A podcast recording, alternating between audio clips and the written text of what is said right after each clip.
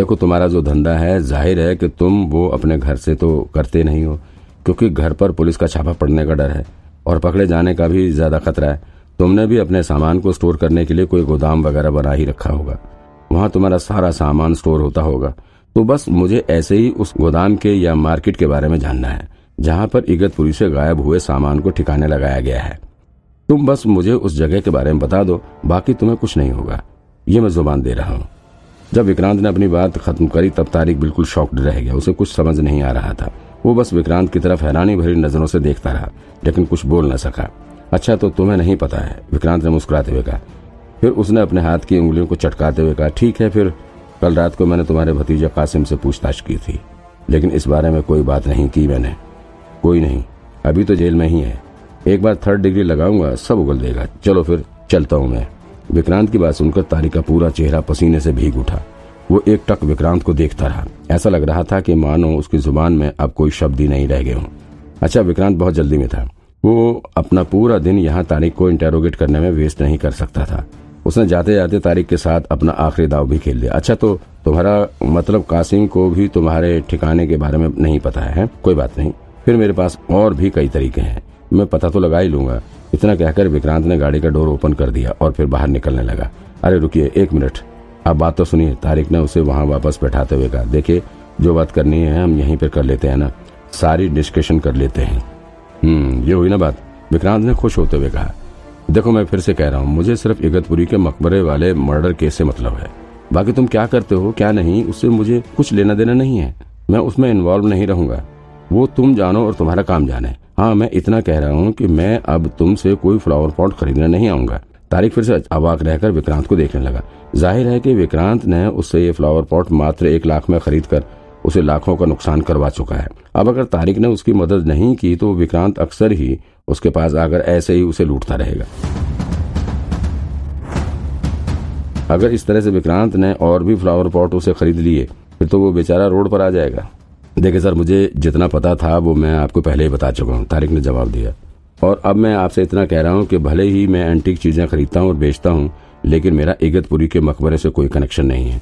मैं अल्लाह की कसम खा कर कह रहा हूँ, मुझे उस केस के बारे में कुछ नहीं पता है। मैंने तो खुद ही कुछ दिन पहले केस के बारे में सुना है। अच्छा विक्रांत बड़े ध्यान से तारिक को देखने लगा।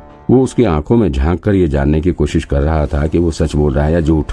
इस वक्त विक्रांत को इस बात पर पछतावा भी हो रहा था कि उसके पास कोई लाई डिटेक्टर नहीं बचा था, वरना अभी वो इसे तारिक के ऊपर आजमा लेता। उसने पिछली रात को ही कासिम के साथ पूछताछ करते वक्त एक लाई डिटेक्टर वेस्ट कर दिया था। सर, मैं एक चीज़ का वादा आपसे ज़रूर कर सकता हूँ तारिक ने आगे कहा। अगर मुझे इगतपुरी के मकबरे से गायब हुए सामान की कोई भी इन्फॉर्मेशन मिलेगी तो मैं तुरंत आपको इन्फॉर्म कर दूँगा। और हाँ विक्रांत ने अपना सिर हिलाते हुए कहा, इसके साथ ही तुम मुझे ये बताओ कि वहाँ हुए मर्डर के बारे में तुम्हारा क्या कहना है? क्या तुम्हारा कोई दोस्त या जानने वाला है जो इस तरह का क्राइम कर सकता है, या तुम्हें किसी पर शक? ये काम मुंबई के लोकल क्रिमिनल द्वारा तो नहीं किया गया है। ये मैं श्योर हूँ। तारिक ने अपने चेहरे पर दृढ़ भाव लाते हुए कहा। फिर उसे एहसास हुआ कि उसने अपने नॉलेज को कुछ ज़्यादा ही शो कर दिया हो, और फिर वो एक सेकंड के लिए अवाक रह गया। क्यों? तुम्हें ऐसा क्यों लगता है? विक्रांत ने सवाल किया। मुंबई इतना पुराना शहर है, यहाँ मकबरे से चोरी करने वाले चोरों की कोई कमी थोड़ी ना है। नहीं, आप समझे नहीं। तारिक ने कहा देखे अब आपसे क्या छुपाना। यहाँ मुंबई में जितने भी लोकल चोर हैं, वो अगर कुछ भी ऐसी एक्टिविटी करते हैं तो मुझे तुरंत खबर मिल जाती है। बिना मेरी जानकारी के यहाँ कुछ नहीं होता है। और अभी तक मुझे इस केस के बारे में कोई खबर नहीं मिली। मैंने अपने आदमियों से पूछा भी, लेकिन कुछ पता नहीं चला। इसीलिए मैं कह रहा हूँ कि मकबरे में चोरी करने वाला मुंबई का तो नहीं है। अच्छा तो फिर बाहर बाहर का कोई हो सकता है? हो सकता है कि किसी ने बाहर से ले जाकर वहाँ का सामान बेच दिया हो। विक्रांत ने शख्स ज़ाहिर करते हुए कहा, नहीं, मुझे ये भी मुश्किल लगता है। तारिक ने कहा, देखिए, वहाँ मकबरे के भीतर से जो सामान चोरी हुआ है, वो काफ़ी ज़्यादा था और इतने ज़्यादा सामान को उठाकर ले जाने के लिए उसे ट्रांसपोर्ट का सहारा लेना पड़ा होगा। और यहाँ बिना मुझे पता लगे कोई भी ये सब सामान लेकर नहीं जा सकता। ओह, विक्रांत हैरानी भरी नज़रों से तारिक को देख रहा था। ऐसा लग रहा था कि उसने केस की इन्वेस्टिगेशन के लिए बिल्कुल सही आदमी को पकड़ा है। तारिक के पास ऐतिहासिक और एंटीक चीज़ों की पूरी जानकारी है। और ये काफ़ी एक्सपीरियंस्ड आदमी भी लग रहा है। तारिक की उम्र तकरीबन साठ साल थी। और ये पिछले कई सालों से इस धंधे में है। ऐसे में उसे इसके बारे में काफ़ी जानकारी थी। विक्रांत ने उत्सुकतावश अपने शर्ट की बाहें मोड़ते हुए पूछा अच्छा मुझे ये बताओ कि ये लोग कहाँ पर सामान छुपा सकते हैं? और क्या ये प्रोफेशनल चोर हैं या फिर ऐसे ही हैं? और दूसरी चीज़ ये बताओ कि इन्होंने मिस्टर अय्यर का मर्डर करके डेड बॉडी को ताबूत के भीतर क्यों रखा? इसके पीछे क्या कारण हो सकता है? ताबूत में रखा था, तारिक ने थोड़ा चौंकते हुए कहा। फिर वो कुछ सेकंड तक सोचता रहा और फिर सोचने के बाद बोला, पता नहीं, ऐसे कैसे बता पाऊँगा? आप मुझे वहाँ चल के दिखाइए तो हो सकता है वहाँ की सिचुएशन देखकर कुछ बता पाऊँ। ऐसे में क्या अनुमान लगाऊँ मैं? हम्म गुड आइडिया, सही है। विक्रांत ने जवाब दिया और फिर वो मन ही मन सोचने लगा कई बार किसी केस को सॉल्व करते वक्त पुलिस को एक्सपर्ट से ज़्यादा मदद तो क्राइम एक्सपर्ट से मिल जाती है। क्रिमिनल एक्सपर्ट की हेल्प से वाकई में केस बड़ी आसानी से सॉल्व किया जा सकता है। तारिक को पुराने मकबरों के बारे में काफ़ी नॉलेज है और वो पूरी मार्केट पर नज़र रखता है। ऐसे में अगर तारिक ने इस केस को सॉल्व करने में मदद कर दी, तब तो वाकई में काम बहुत आसान हो जाएगा। लेकिन विक्रांत की तरफ़ देखते हुए तारिक ने कहा, सर, आप अपने वादे से पीछे नहीं हटिएगा। अब मेरा सारा बिज़नेस आपके हाथ में है। मैंने आपको ये तोहफा भी दे दिया है।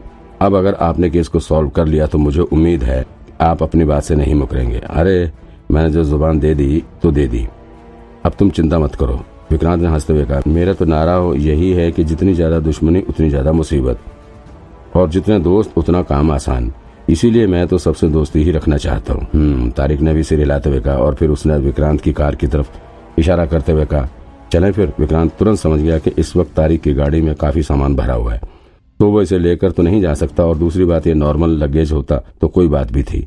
गाड़ी में तो काफ़ी इलीगल सामान भी रखा गया है। हाँ हाँ हाँ कोई दिक्कत नहीं, मेरी गाड़ी से चलो।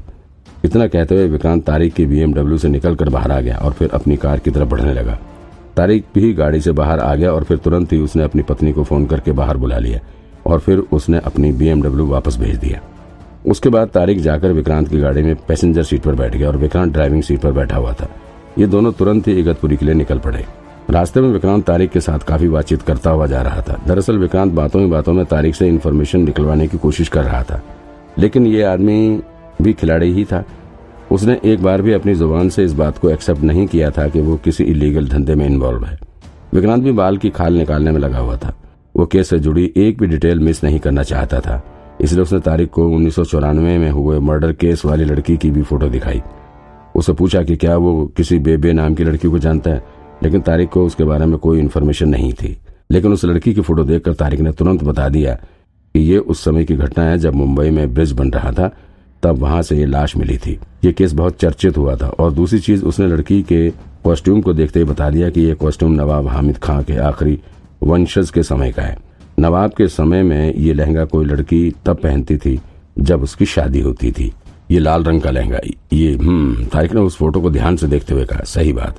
ये शादी के वक्त ही लड़कियों द्वारा पहना जाता था। वाह वाह, बिल्कुल सही बात। विक्रांत मनी मन सोचने लगा, वाकई में इस बंदे को बहुत नॉलेज है। इसने तो बस फ़ोटो देखकर ही ये सब बता दिया। अभी एक्चुअली में तो देखा भी नहीं। लेकिन सर, आप ये सब मुझे क्यों दिखा रहे हैं? आप इस केस की भी तो इन्वेस्टिगेशन कर रहे हैं क्या? तारिक ने कंफ्यूज होते हुए कहा ये केस तो बीसों साल पुराना है, इतना पुराना केस भी आप देख रहे हैं। हाँ अब क्या करें, पुलिस का तो काम ही यही है। मुझे ये सब केस देखना पड़ता है, और मकबरे से रिलेटेड जितने केस होते हैं, वो सब मुझे ही देखने पड़ते हैं। विक्रांत ने जानबूझकर झूठ बोला, ताकि तारिक उससे डर कर रहे। तो इसका मतलब कि आप पुरानी चीज़ों की चोरी और ब्लैक मार्केट का भी केस देखते हैं। तारिक ने चौंकते हुए कहा, अरे नहीं, ऐसा नहीं, तुम समझे नहीं। बात यह है कि जब इन सब जगहों पर कोई मर्डर केस होता है तब उसे मैं देखता हूँ। बाकी नॉर्मली चोरी वगैरह का केस मेरी ज़िम्मेदारी नहीं है। वो दूसरे डिपार्टमेंट का काम है। मुझे उससे मतलब नहीं होता है। लेकिन अगर कोई मर्डर केस हो जाता है तो वो मुझे किसी भी हालत में सॉल्व करना होता है। अब जब तक मैं ये मर्डर केस सॉल्व नहीं कर लेता हूँ, पागलों की तरह घूमता रहता हूँ। ओह, तारिक ने चौंकते हुए कहा, सच में पुलिस की नौकरी ऐसी ही होती है। यहाँ जब तक क्रिमिनल पकड़ा नहीं जाता, पुलिस का जीना मुहाल हुआ रहता है। खैर, विक्रांत गाड़ी बहुत तेज चला रहा था और तकरीबन दो घंटे में ही वो इगतपुरी के क्राइम लोकेशन पर पहुँच गया। वहाँ से अब तक डेड बॉडी तो हटा दी गई थी, लेकिन अभी भी पुरातत्व विभाग वाले वहाँ खुदाई आदि का काम कर रहे थे। विक्रांत जब वहाँ पहुँचा तो उसने देखा कि वहाँ देवशीष मुखर्जी पहले से मौजूद था।